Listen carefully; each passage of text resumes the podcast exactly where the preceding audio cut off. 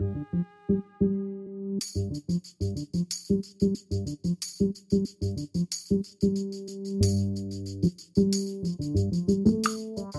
and welcome to the MGMA podcast. I'm Daniel Williams, Senior Editor at MGMA. Today, I'm talking with Ken Hertz, Principal Consultant with MGMA Consulting. Ken has nearly 40 years of management experience and has held numerous leadership positions in both small and large healthcare organizations in primary care, multi specialty care, and large integrated systems. Ken's consulting work has encompassed a broad range of services, including operational improvement, practice analysis, strategic planning, organizational development, and strategic marketing. Ken, you've begun a monthly series on what healthcare professionals can learn from leadership books. Where in the world did this idea come from? Uh, it, it's interesting, Daniel. It actually goes back to um, something I learned when I was a music major in college. I happened to be a saxophone player and a saxophone major, and I had an instructor uh, that told me in order to become a really great musician, you should not just go listen to saxophones, but you should go listen to voice recitals, uh, trumpet recitals, clarinet recitals. In other words, the entire spectrum. And so, um, as I've gone through uh, my work career, um, I've really been interested in leadership, not just from healthcare, but from the broad uh, scope of leadership writing. And um, as you well know, uh, there are more leadership books out there um, than there is uh, hair on my head. And right now, I still am lucky enough to have a lot of hair on my head.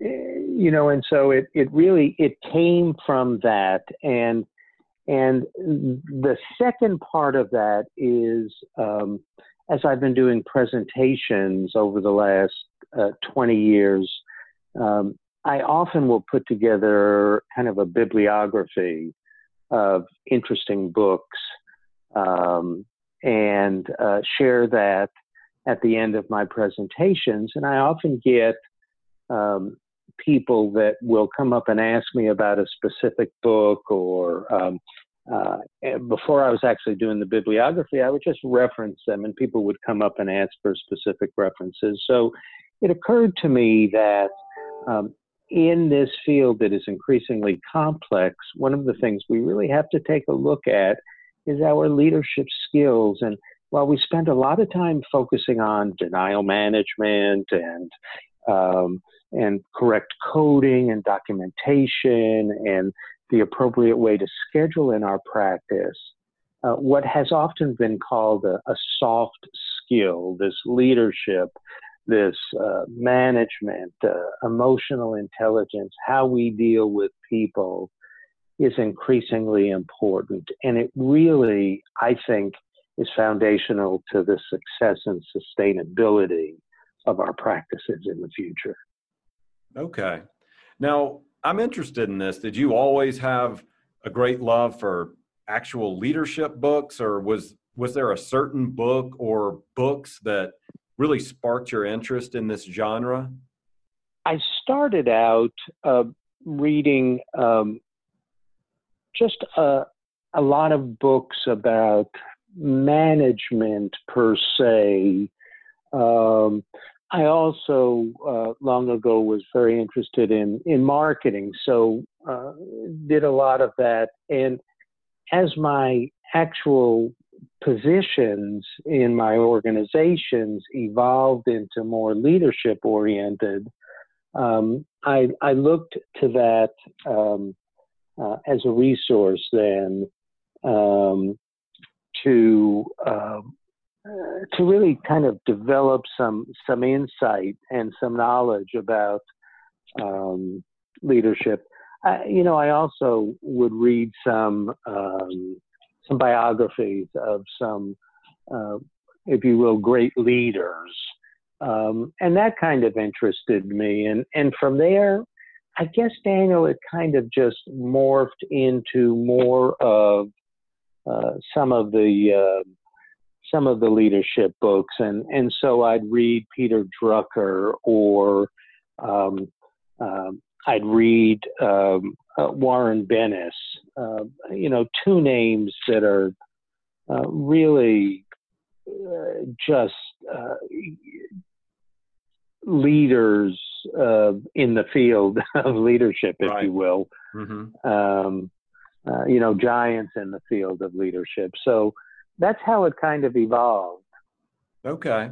Now, not to throw a wet blanket on this, but the argument could could be made that all the great leadership ideas were figured out maybe a couple of thousand years ago by thinkers like Marcus Aurelius and Sun Tzu and and yet we have new leadership books published every year. They're published all the time and you are becoming a great library for other people to kind of uh, hinge off of your ideas of what great leadership books are out there, not to waste their time. So, what is the mark of a, a leadership book that makes it worth a reader's time?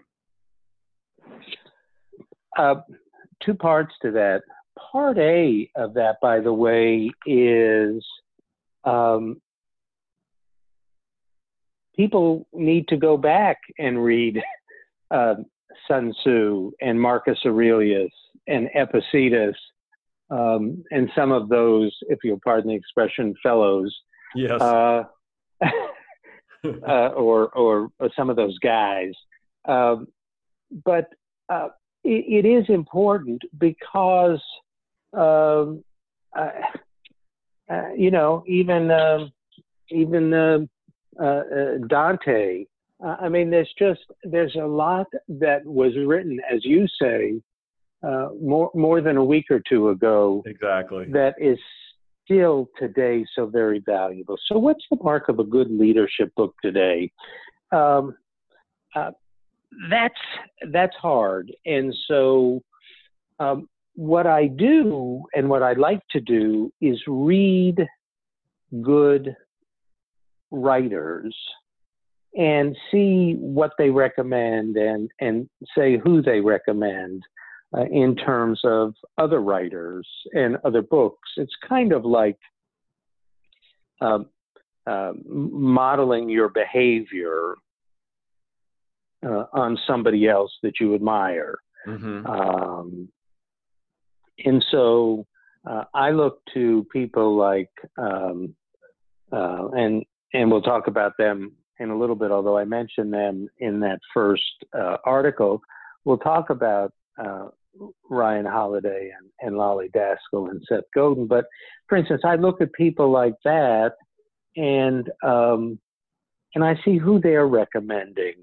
Um, I like to look at, um, uh, for instance, some former military leaders and see who they're recommending.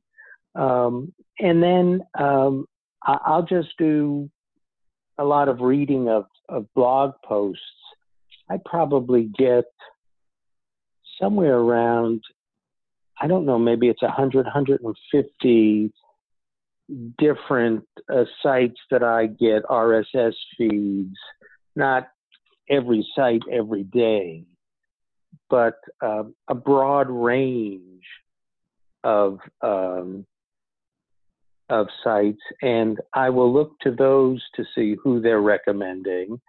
And then finally, the other source, uh, Daniel, is when I go to a conference or I attend a webinar or something and I hear a speaker that I really like, um, I will uh, listen to see if they recommend books. And the other thing that I've been known to do is uh, if I hear a terrific speaker, uh, either live or webinar, um, I will often email them, thank them for the presentation, appreciated their insights, and by the way, uh, what are the top three books that they would recommend that have been tremendously helpful or useful to them? Mm-hmm. So there are a number of different sources in terms of getting them. Is there an absolute way um, to find the right book? No. And the other thing to know is it's okay to put down a book and say, mm, isn't what I thought it was. I'll move right. on to another one. It's mm-hmm. okay to do that. Absolutely. So you're doing a tremendous service because not only are you out there scouring and looking for great leadership books and great leadership ideas, but uh, you're also, in a way, condensing them for people, providing them with summaries or some of the best takeaways to uh, save people time. And so, in your first column, which uh, appears right now on mgma.com, you identified three thought leaders in the field. You mentioned them earlier. So let's take them one by one and get a sense or an idea of what readers could uh, learn from each one of them. So first, Seth Godin. What what could someone, particularly in a medical practice group, what, what in the world could they learn or glean from Seth Godin that then they could turn around and apply to their own practice? Um, Seth is fascinating as a speaker. He's tremendously engaging. His books um, are all generally bestsellers. Uh, I'll give you an, uh, a, a real world example. Uh, when I lived in Louisiana, I was working on a project which was uh, distributing AEDs. Okay. So I was involved in a in a um, a program where a charitable foundation was distributing those, and I was in the middle of reading uh, one of Seth's books, and in the book he talked about sneezers. Mm-hmm. Well, sneezers are people that spread the word. Um, uh, sneezers are another word uh, or another description of word of mouth. What can we learn uh, as, from a medic from a medical practice standpoint, we know already that word of mouth is one of the greatest ways that we can bring in new patients to our practice. And so uh, that whole concept of sneezers was one that I took and then shared with that group that I was working with. And we then began to put together a committee of people that we wanted to be sneezers for us to get the word out about what we were offering and what we were doing. After we did that, um, it broadened out the effort, and the foundation ended up placing something like, and I think the number was 500 to 600 AEDs in a eight or nine county area. Mm-hmm. And we did it in large part because we built this team of sneezers. So uh, from a practice standpoint, um, uh, the sneezers, and, and I talk about that there, are, are, are really um, important for the practice. But the other thing is, uh, Seth will talk about um, um, in another book about something he calls the uh, the dipping point. You know, sometimes it's time to let go, and you have to know when to let go. Um, so I, I think there are a lot of things to take away from his reading. He's got energy, innovation, imagination, um, and he is all about excellence and exceeding okay. people's expectations. Okay.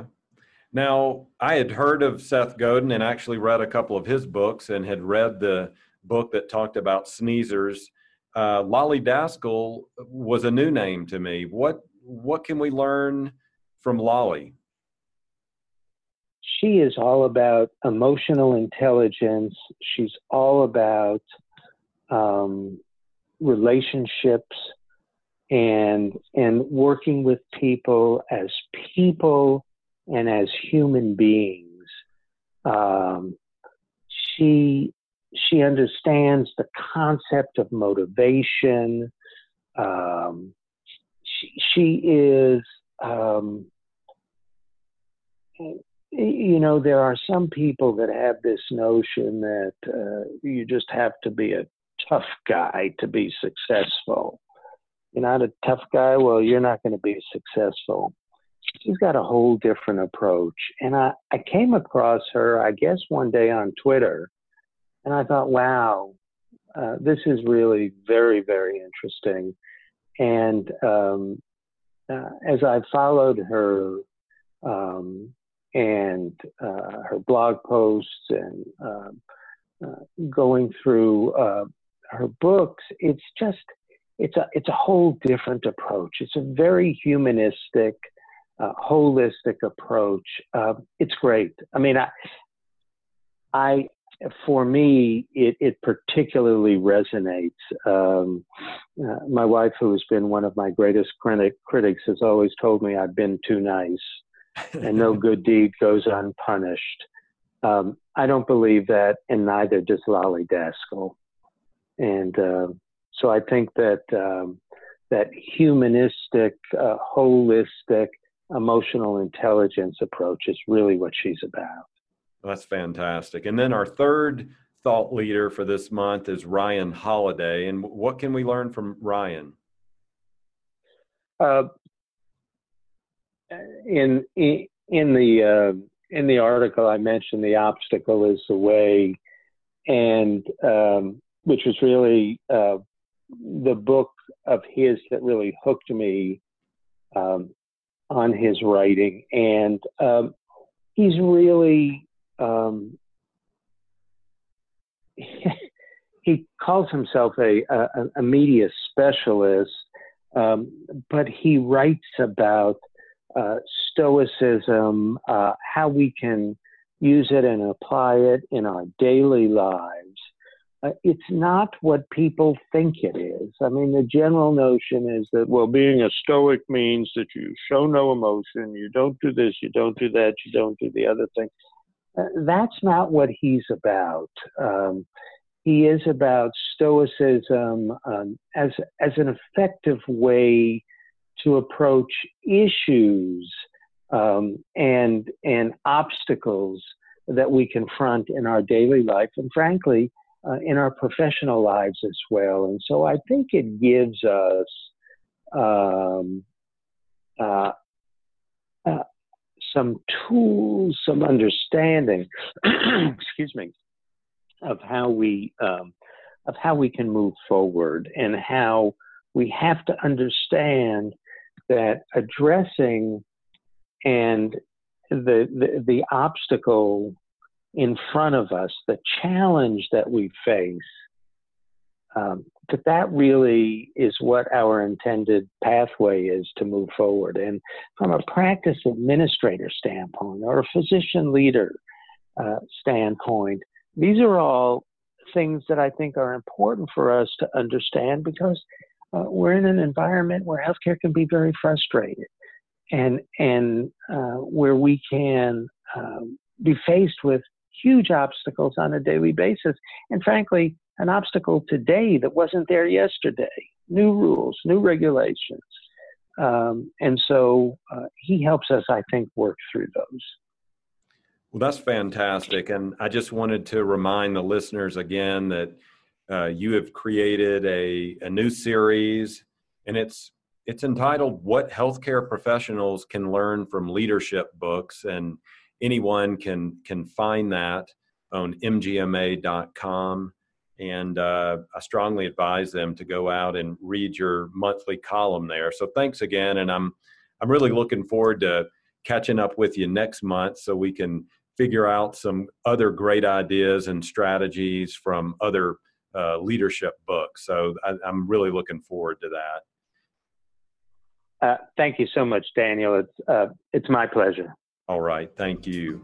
To learn more about Ken's leadership series or to read his column, you can go to mgma.com forward slash resources. I'm Daniel Williams, and thanks again for listening to the MGMA podcast.